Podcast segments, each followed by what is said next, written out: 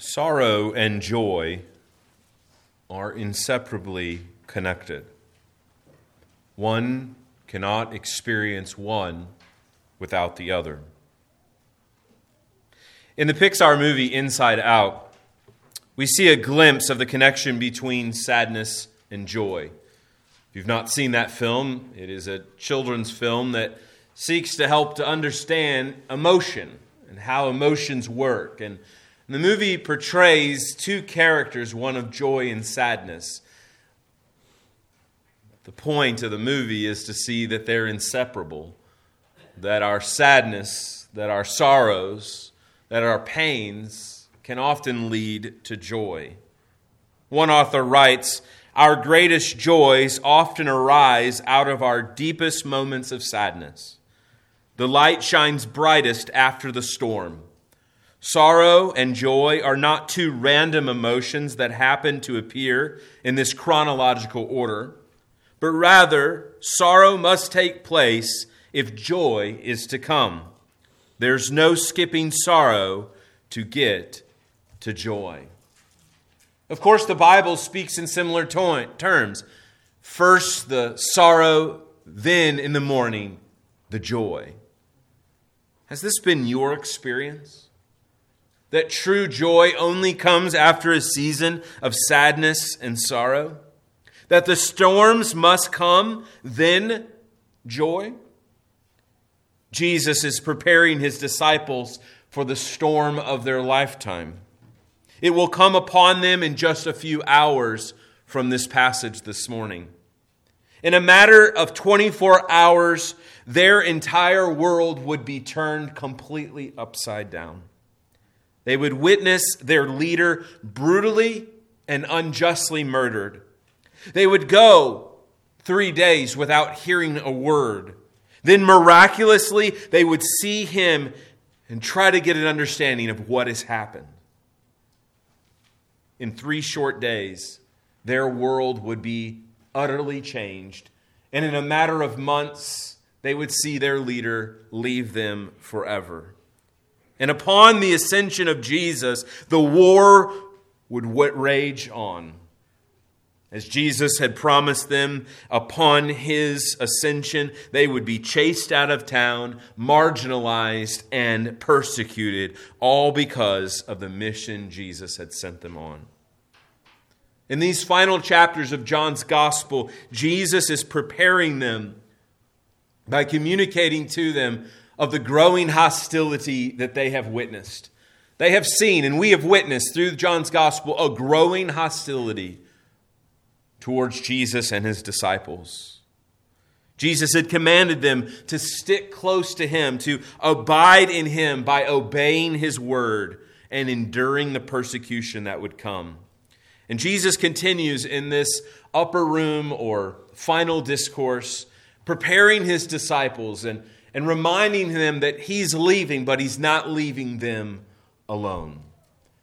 He again reintroduces what he's already mentioned before that he promises to send the Holy Spirit. So this morning we want to think about together what does it mean that the Holy Spirit has come? And how does that lead us to lasting joy and peace with God? I invite you to turn to John chapter 16. We're going to begin in verse 4 this morning.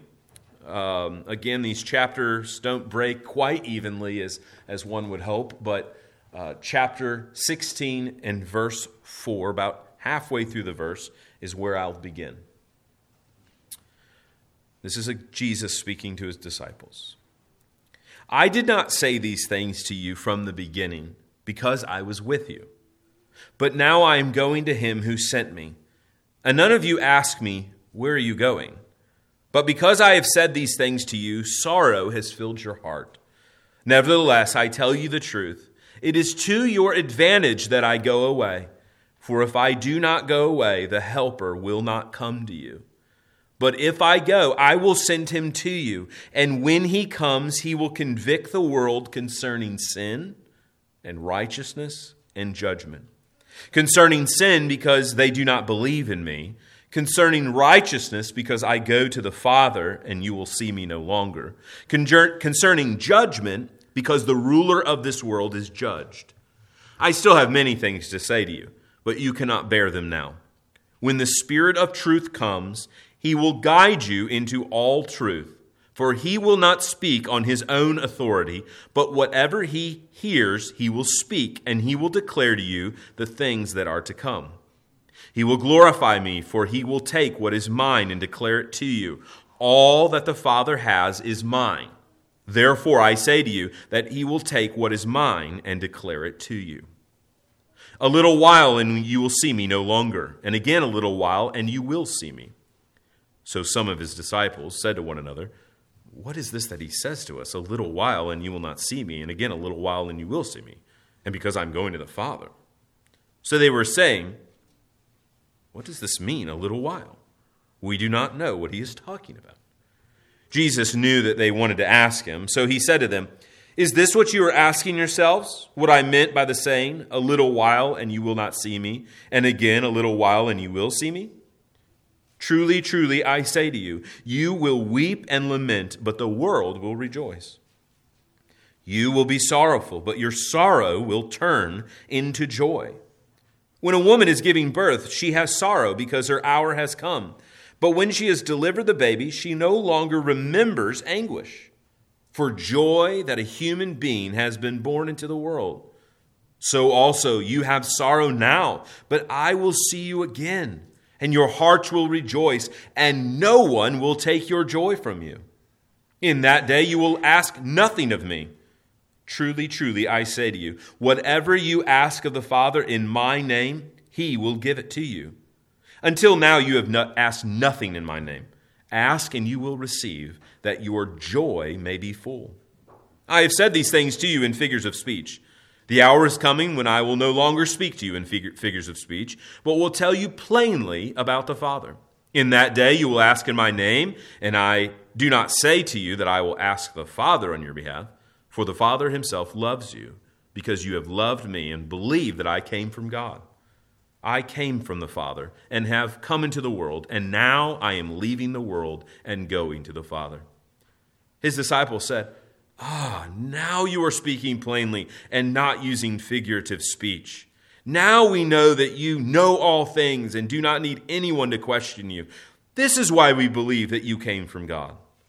Jesus answered them, Do you now believe? Behold, the hour is coming, indeed has come, when you will be scattered, each one to his own home, and will leave me alone. Yet I am not alone, for the Father is with me. I have said these things to you, that in me you may have peace. In the world you will have tribulation, but take heart. I have overcome the world. Amen. In this final passage, final chapter, before uh, Jesus prays in chapter 17, the, the high, what we know is the high priestly prayer, Jesus here assures us that his departure is for our benefit. For through the cross and resurrection, he promises to usher in a new era in redemptive history by sending the Holy Spirit and resulting in our lasting joy and peace. Jesus here is telling the disciples and us that through the cross, through the resurrection, he is inaugurating a new era in redemptive history. A new time, a new spirit is going to come, the, the, a new age, if you will, the age of the Spirit.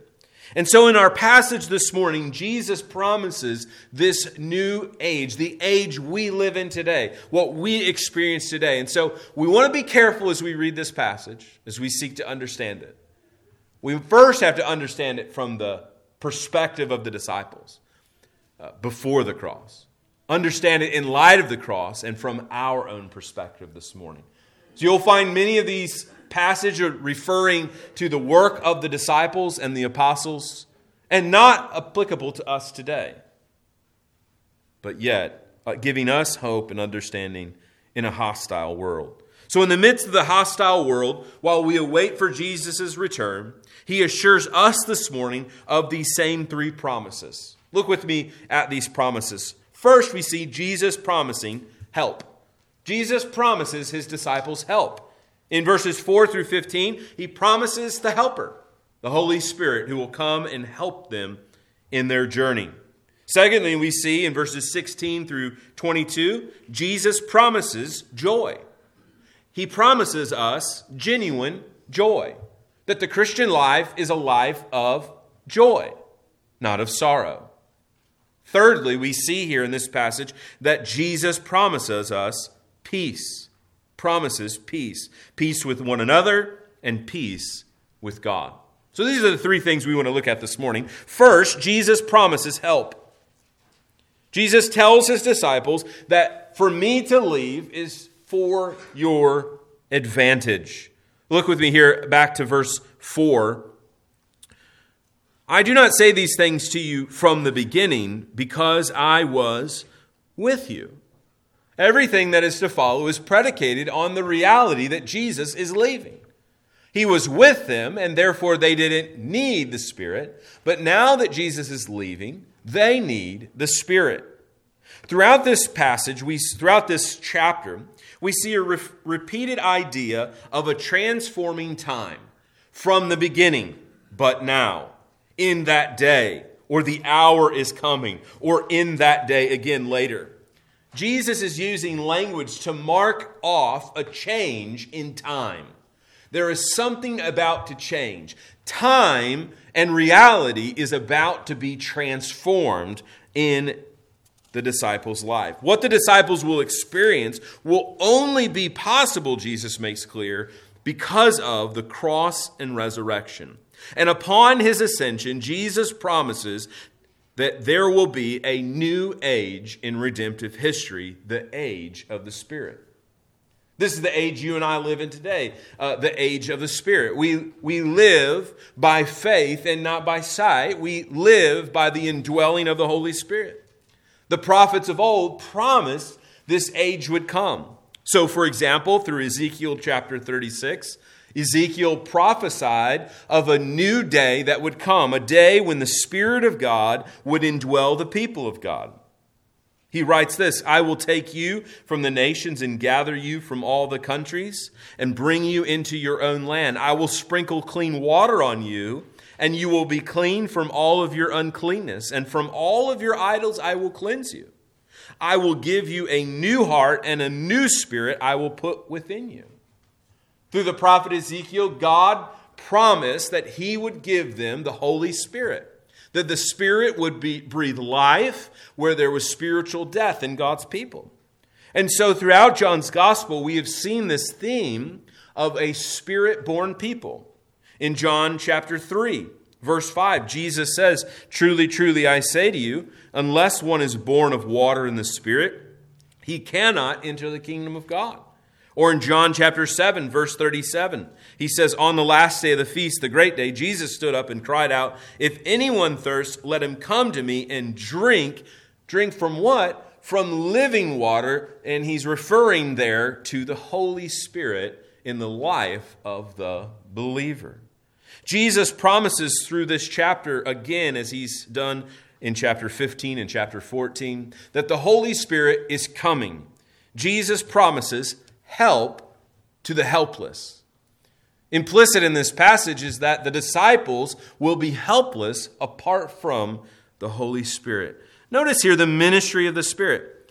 Verse 8, and when he, I'm sorry, verse 7, nevertheless, I tell you the truth, it is to your advantage that I go away.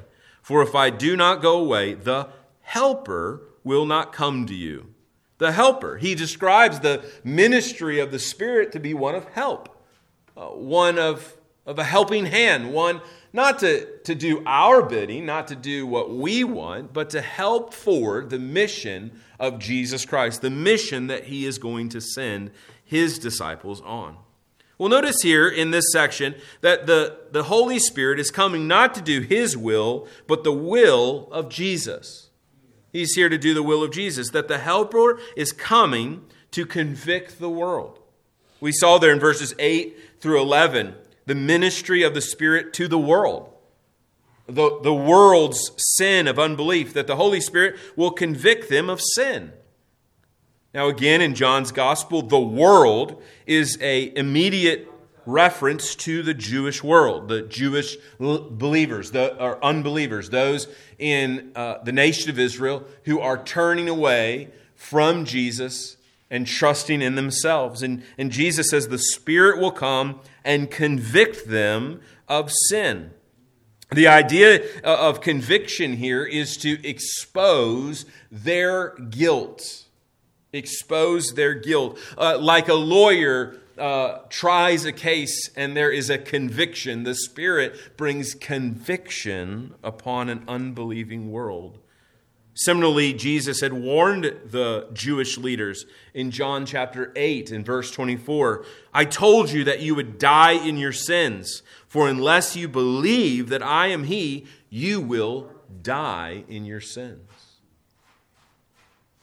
There's often a lot of talk about an unforgivable sin.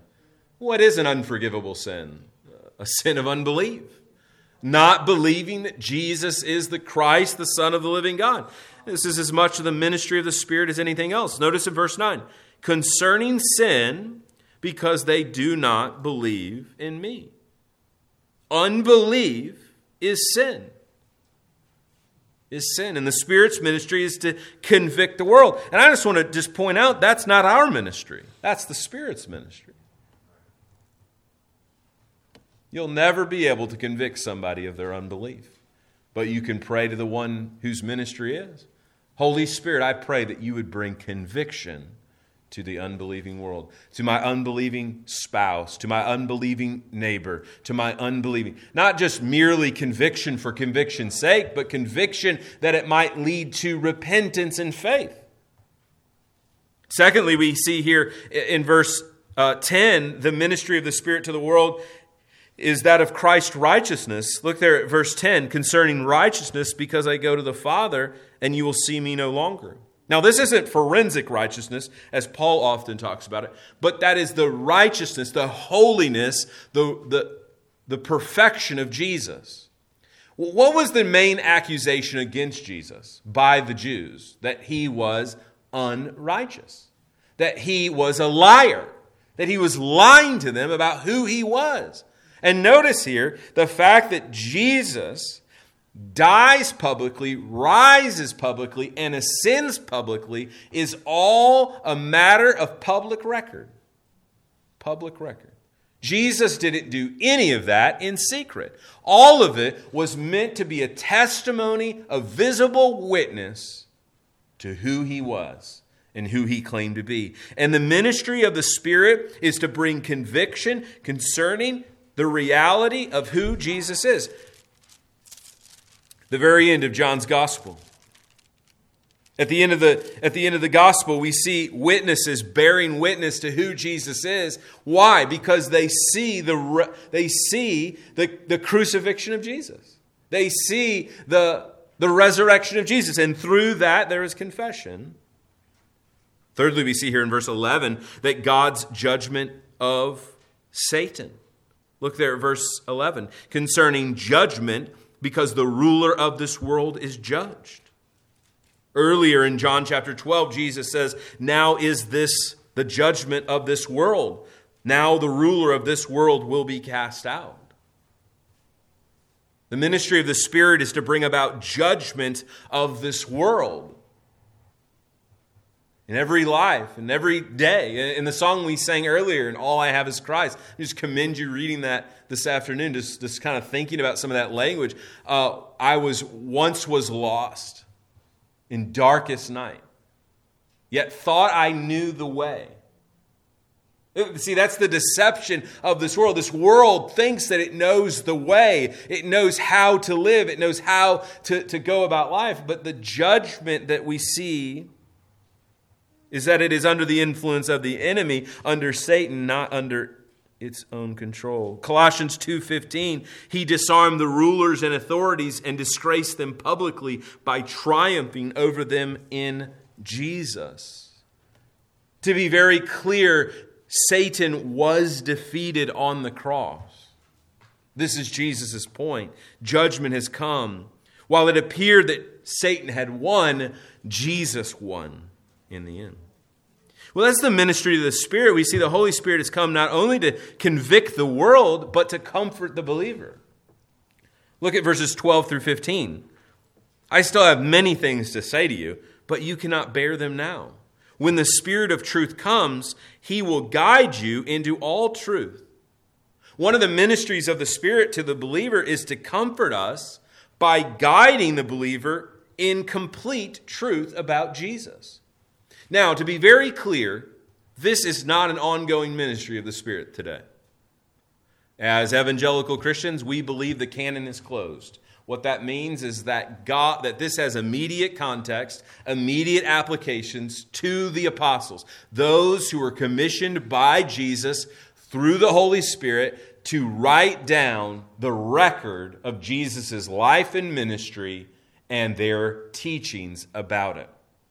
In other words, they inscripturated, inspired words of Jesus. The written record that we have in the Old and New Testament was inspired. It is the infallible, inspired Word of God, brought to us by the Holy Spirit. And so that while today we don't enjoy new revelation, we enjoy illumination that is understanding about this revelation that's been handed down to us through the generations.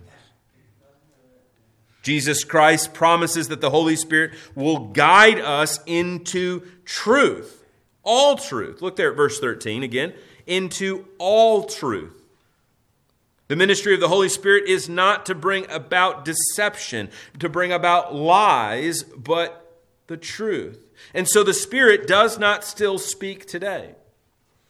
A number of years ago, uh, um, one of our nation's more liberal denominations had a, uh, a slogan uh, when God speaks, he never puts a period, but always a comma. And the idea behind that slogan was that God was still speaking today. Uh, just recently, uh, during the Capitol riots, uh, some of the interviews that took place after that from some of the rioters they claimed that God spoke to them and told them to go to the Capitol and walk through those doors uh, to riot. And these same individuals claim to be evangelical Christians.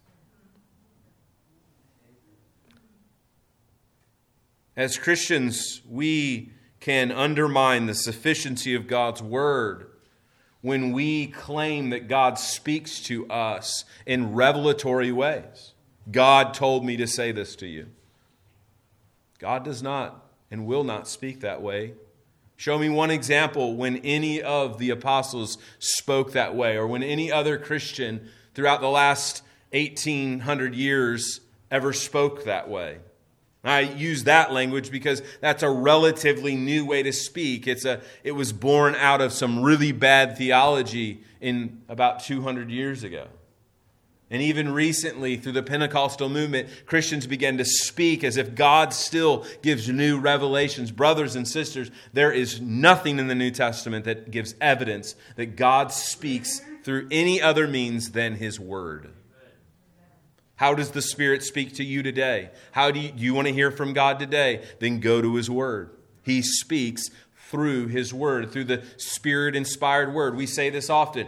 We pray that God would give us illumination, that the Spirit that dwells within us would give us understanding about His words. Does God give impressions? Yes. Does God have the Spirit move within us? Yes. But He does not speak truth. And notice here what He says He does not speak on His own. Notice what He says there in verse 13. For he will not speak on his own authority, but whatever he hears, he will speak, and he will declare to you things that are to come. In other words, the Holy Spirit only confirms what Jesus speaks to him. It's never anything new.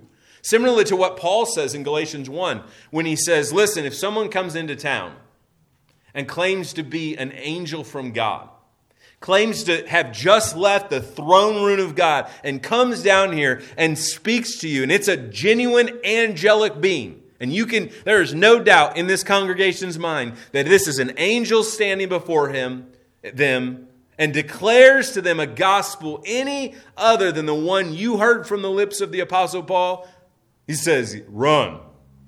Run. And that is true for us today, this morning. That we must submit ourselves to the authority of God's Word. That God's Word is binding upon our souls, upon our lives, upon our conscience, not new revelation. That God speaks to His people through the complete Word, the Word you have in front of you this morning. Not only that, we see that the, the Holy Spirit comforts the believer by informing us about the future. You know, one of the saddest testimonies, and, and, and, maybe perhaps this was the enemy's, one of the most divisive things I've ever seen in the church is, is the church's understanding about the end, about end times. Has that been your experience that that, that tends to be a, a sticking point? We don't talk about it a lot because, you know, there's so many different views. You know, you've got the pre-tribulate, you got the pre-trib and the post-mid, and you got all these different camps. Nobody likes to talk about it because, you know, we want to keep the peace, and so we don't want to be divisive. You know, you got the reform guys, you got the dispensational guys. But notice here the ministry of the Spirit. One of the primary means that God uses to comfort his people is to reveal the truth about the future. Isn't it a sad testimony of the work of the enemy to divide God's people over the future? That doesn't mean that prophecy is easy to understand. It doesn't mean that, that we have it all figured out. But, but if we understand the purpose of revelation is to comfort us about the future, that we know the end from the beginning, that gives us comfort. That comforts us to know that perhaps we weren't pleased with what happened this week and, and this new administration in our country. Sure, for many of us, it causes a bit of anxiety, a little frighteningness, you know. I've got my concerns. But it doesn't change the fact that Jesus is still on the throne. It doesn't change the fact that one day Jesus is coming again to rule and reign for all of eternity. He will declare to you the things that are to come. And notice here also, he will glorify Jesus by declaring his sovereignty over all things. That's exactly the point. He will glorify me, for he will take what is mine and declare it to you. And notice what is Jesus. All that the Father has is mine. Therefore, I say to you that he will take what is mine and declare it to you. Jesus here is saying, listen, the Spirit's going to come and keep declaring one single truth in your mind I am Lord of lords and King of kings. Remember what Paul said in 1 Corinthians? That no one can confess Jesus as Lord apart from the Holy Spirit. That's the ministry of the Spirit to you. To you, Christian, this morning. You need to hear that Jesus is Lord. You need to hear that when, when anxiety in your soul creeps up, when fears creep up. You need to hear who is Lord, who is King. Jesus here promises that the Spirit will have a ministry among God's people. Brothers and sisters, we should be thankful this morning for the ministry of God's Spirit among us today.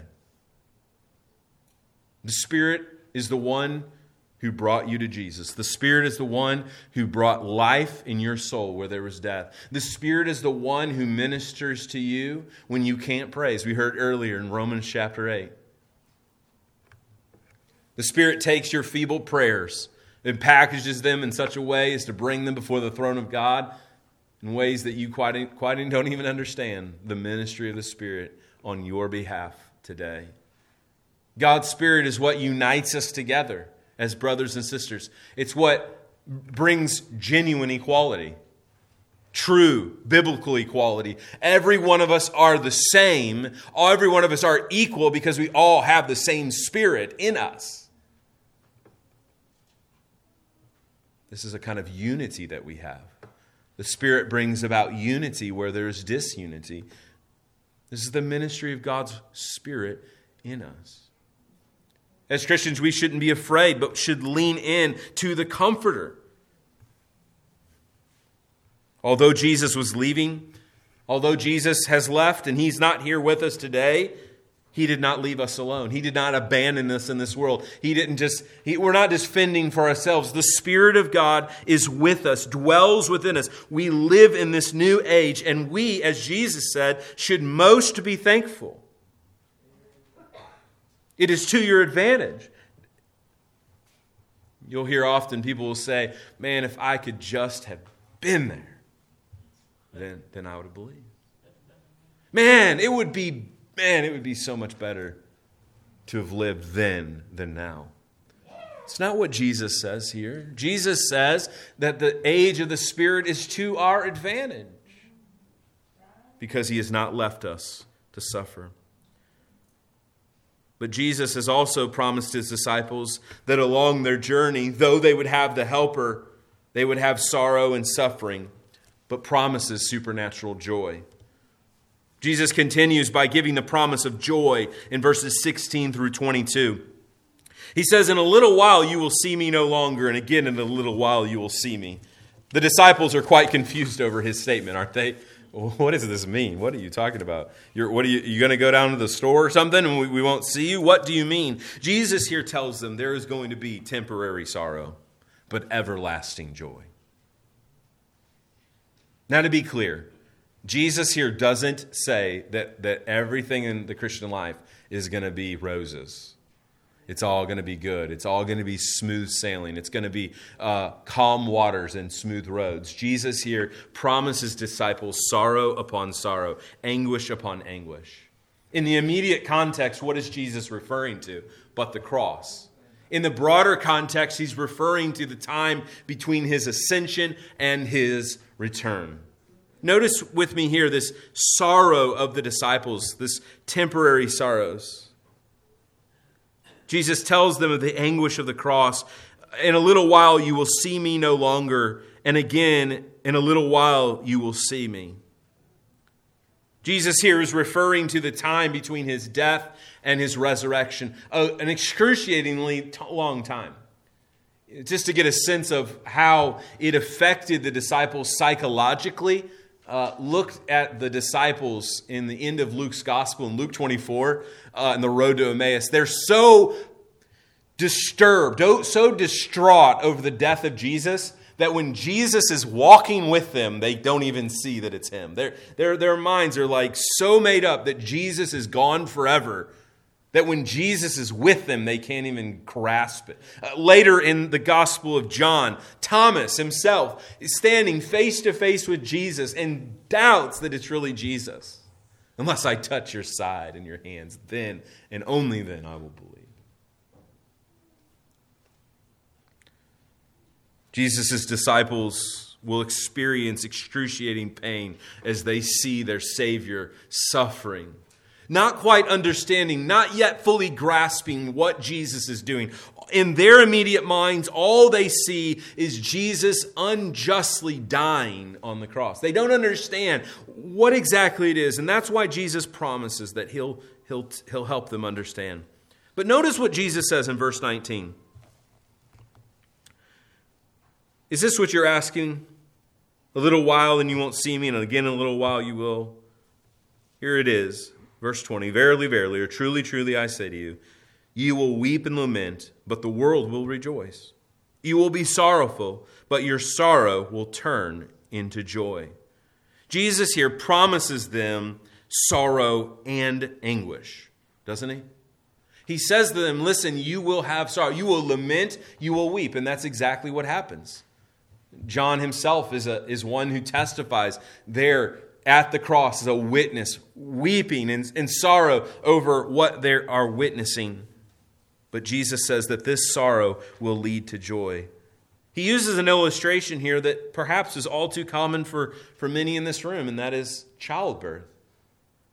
The anguish and the sorrow of nine months of pregnancy is just seems to be brushed away in a moment uh, at the, at the sight of a newborn child. All those long doctor's visits and, and long hours of labor and pain are just brushed away as if it was nothing at the sight of a new child. Jesus here is not only preparing his disciples for us for the long wait that is to come, and it truly has been a long time 2,000 years Come on already, Jesus. Come. Help us. We live in a, in a broken world, Jesus. Come and help us. But Jesus here promises joy, everlasting joy, joy and hope in this new age. Notice what he writes. He says, But your hearts will rejoice, and no one will take it from you. He tells them that there is a, there is a joy. They will see joy in the physical presence of Jesus.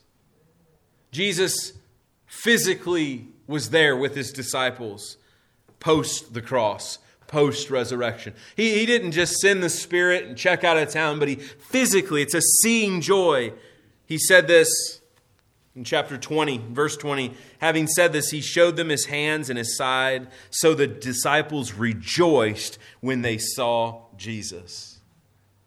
Brothers and sisters, the, the promise for us this morning is that we will one day see Jesus with our eyes. That's our promise. That's our joy. That is our hope. It's an everlasting joy. Notice here it's a secure joy. Verse 22. So you will have sorrow now, but you will see me again, and your heart will rejoice, and no one will take your joy from you. The joy of the Christian is a secure joy. It is joy that nothing in this world can take away. You can look at the long history of martyrs in the Christian faith to see that anytime the enemy tried to kill one of our brothers and sisters, the one thing they could never kill was their joy. One of the things as I read church history just baffles my mind is when saints are being burned at the stake, they take the time to, to say things, to communicate. They are burning alive, but yet someone had the foresight to write down what these brothers and sisters were saying. Friends, if you don't have joy, you don't speak. But these people were filled, these brothers and sisters were filled with such joy that their, their, their joy could not be taken. And this morning, your joy cannot be taken. It is secure in Jesus. Friend, just hang out there this afternoon. Do you find that you've been robbed of joy? Listen to the words of your Savior. No one can take it from you. Notice also it's a sufficient joy. Look at what Jesus says in verse 23. In that day, the day uh, most immediate, the resurrection, you will ask nothing of me. You'll ask nothing. Well, why does Jesus say that? They've asked a lot of Jesus, haven't they? They've been asking a lot of questions. Jesus says, When you see me on that day, your mouth will shut and you will not ask me anything. In a longer context, when we see Jesus in eternity, it will be a sufficient joy. We won't need Jesus plus something else. Friend, is that, is that true of you now? Is your life Jesus plus something else? Biblical joy is a, is a sufficient, and you see in verse 24, a satisfying joy. Truly, truly, I say to you, whatever you ask of the Father in my name, he will give it. Until now, you've asked nothing in my name. Ask and you will receive. Notice that your joy may be full. Jesus Christ promises us that the Father will supply to us a satisfying joy. Now, we've already dealt with, I don't want to spend time here, but this whatever you want kind of asking here, if, if, if, what popped in your mind was, man, I'm asking for a new car, because Jesus said, ask whatever you want in my name. The point of the passage is in my name. In other words, would Jesus ask that for you? Jesus don't care if you got a new car, all right? Jesus don't care whether or not you got a boat or whatever you want or, you know, I mean, just think about it. Would Jesus want that for you? And if you think Jesus wants these material things for you, you have the wrong Jesus, all right? You don't have the Jesus here that we're talking about. That's the Jesus of this world. No, no, the Jesus here in this passage tells us, our Lord and Savior tells us that we can ask and the Father will give that we might have all satisfying joy. As he said in chapter 15, I have told you these things so that my joy may be in you and that your joy may be complete. Or 1 John 1 4, we write these things so that our joy may be complete. You see, as Christians, we are to grow into a complete, all encompassing, all satisfying, all sufficient, secure joy through the, the, the risen and ascended Lord. The Christian life is not Jesus plus this world and the material possessions of this world. It is Jesus and Jesus alone. This is what the Apostle Paul preached regularly on. I have learned one thing, the Apostle Paul says, and that is contentment. You see, this world is not content on anything. That's why it's always changing. It's always changing because it's never content, it's never satisfied, it's never enough. You can never have enough. never have enough food, never have enough alcohol, never have enough drugs, never have enough sex, never have enough of the things of this world. You can never have enough. Only in Jesus can you be satisfied. Only by knowing Jesus will your soul be satisfied. Jesus promises sorrow and then joy. Jesus promises us that we will have sorrow. Brothers and sisters, we face it sadness and sorrow every day. Perhaps this week was a very sorrowful week in your life.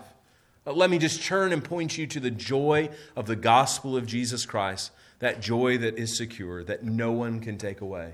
Rest in that joy that He has given you. Know that sorrow will come, sadness will come, but our joy is everlasting.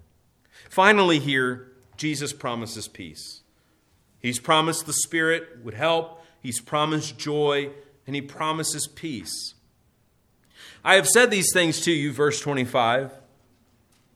And the hour is coming when I will no longer speak to you in figures of speech, will tell you plainly about the Father. In that day you will ask in my name, and I do not say that I will ask the Father on your behalf. Jesus says to them that he's going to plainly tell them some things. What is the point? The point in this section is about peace. That's how he ends, right? Take heart. I, I leave you my peace. Take heart. Well, how does that relate with Jesus telling them plain things? Plain ideas. It's because they are, they are to have peace through his word, through the word that he's going to speak to him. Brothers and sisters, that's true for us this morning. We generate peace in our lives through his word, through his word. There is war in this world, this hostility, but through His Word there is peace. It's through His Word that we understand that we are reconciled through the gospel of Jesus Christ and at peace with God and one another. Secondly, we see, as I just read, that we have peace through unmediated access to the Father. Did you notice what Jesus said there in verse 26? Verse 26 In that day you will ask in my name. Okay, that's understandable. When we pray, we ask in the name of Jesus. But notice the second half. I do not say to you that I will ask the Father on your behalf. Jesus says, since we've been together these last three years, anytime you needed something, I went to the Father and asked. He's going to do that in verse in chapter 17. He's going to go to the Father and pray on behalf of the disciples. He's going to pray for them. Jesus says, Listen, Uh, in the age of the Spirit, here's something so amazing. You have unmediated access to the Father. I am giving you the keys that unlocks the door to speak to the Father directly. You don't have to go through a mediator. You don't have to go through a priest. You don't have to go through a pastor. You don't have to go through another person. If you are indwelt by the Spirit of God, you have unmediated, unfiltered access to God. That brings some tremendous peace, doesn't it? That brings tremendous comfort and tremendous security to know that you and I this morning can, can speak to the Father. Now, now, how does that relate to peace? Well, brothers and sisters, if we understand the gospel rightly, our sin deserves God's judgment, not his access. The only access we deserve is, is for the Father to speak words of judgment and condemnation to us. We, we don't even deserve to be in the same room with God the Father because of our rebellion against us. We willingly wanted to take his throne. Like we were, we were trying to bust into his throne in order to go sit on it.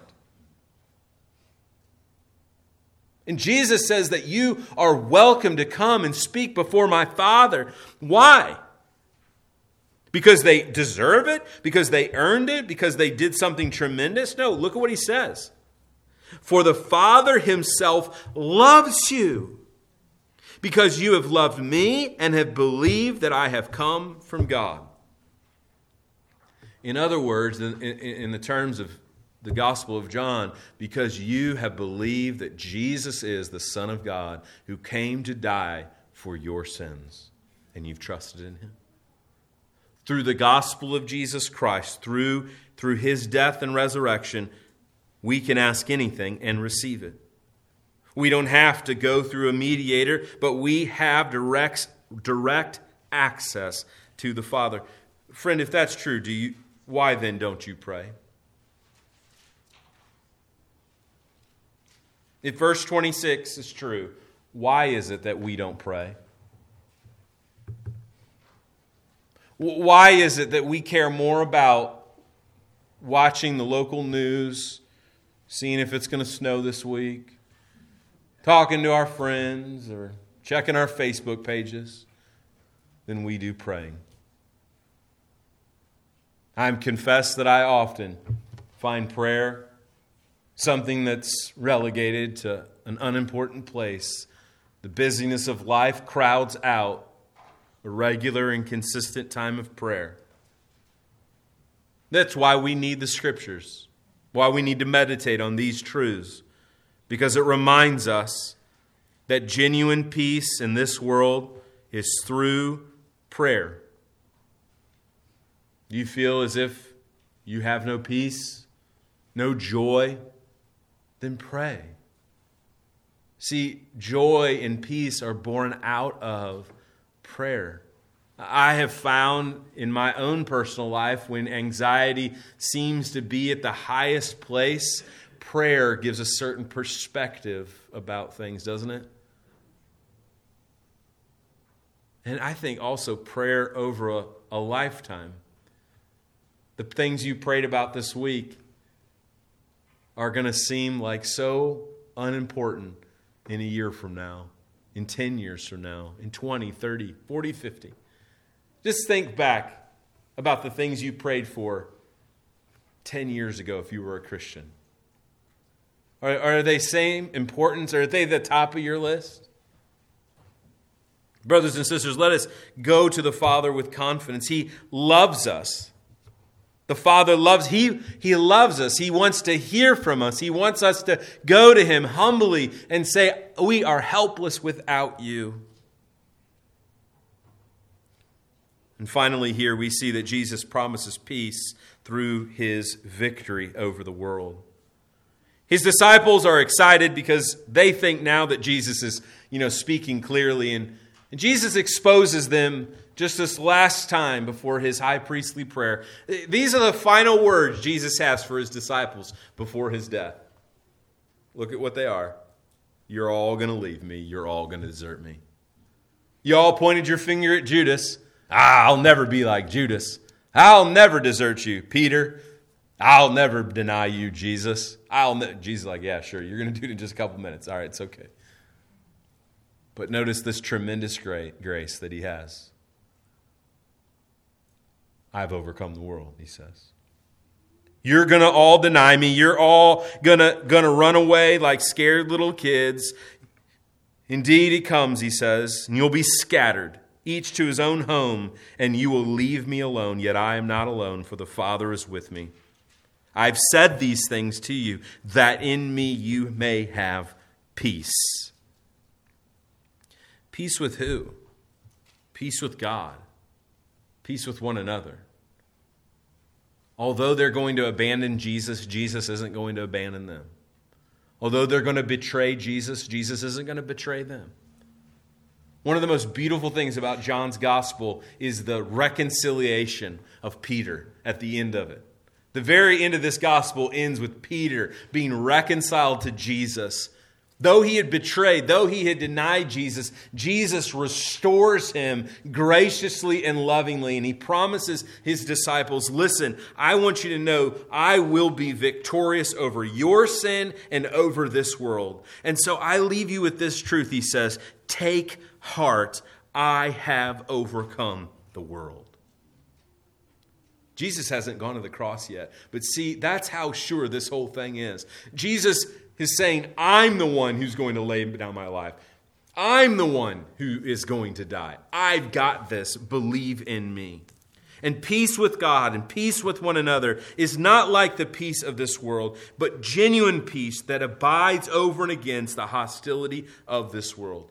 Brothers and sisters, this world is going to tempt us to be hostile with one another, hostile with other Christians, and even hostile towards the, to, towards the world. But you and I must embody the peace that Jesus Christ gives us in this passage. Jesus assures us that his departure is for our benefit. That though he is not physically with us today, he is present with us through the Holy Spirit. We live in the Spirit, the age of the Spirit. The Holy Spirit is here to comfort us, to bring life at us. He is here ready at hand to help us in moments of need. He is our helper. Do not feel that you are helpless spiritually in this world. The Holy Spirit is with you and can be with you if you will turn and trust in Him. Jesus has promised us that although we may face violent persecution and betrayal in this world, we have genuine joy, an everlasting joy, a joy that cannot be taken from us. It is ours forever because we are secure in Jesus forever. As we'll sing in just a moment, that He will hold me fast. Friends, Jesus doesn't want us to hold, he promises that he will hold us. More than that, Jesus promises that he has accomplished our peace, a grace inducing peace, that through the cross, Jesus has brought peace, the peace of God that you and I enjoy this morning.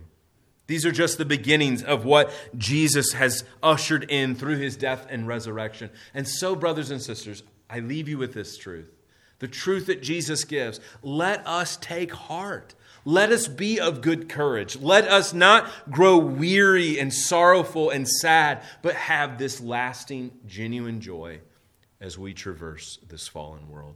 Let's pray. Father, we do pray this morning that we might know that the Spirit indwells us. We might believe and trust. Holy Spirit, I pray that you would give us illumination and understanding and the power to, to believe. Holy Spirit, build your church. It is for your glory we pray in Christ's name.